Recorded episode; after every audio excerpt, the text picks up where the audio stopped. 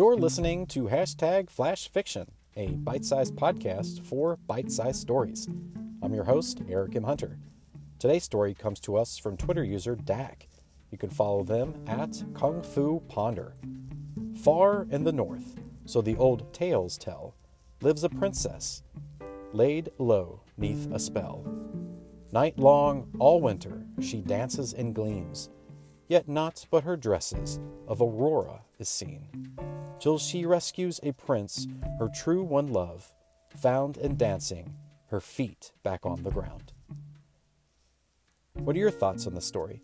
You can send me a message on Twitter at Eric Hunter, or you can send me a voice message right in your Anchor app.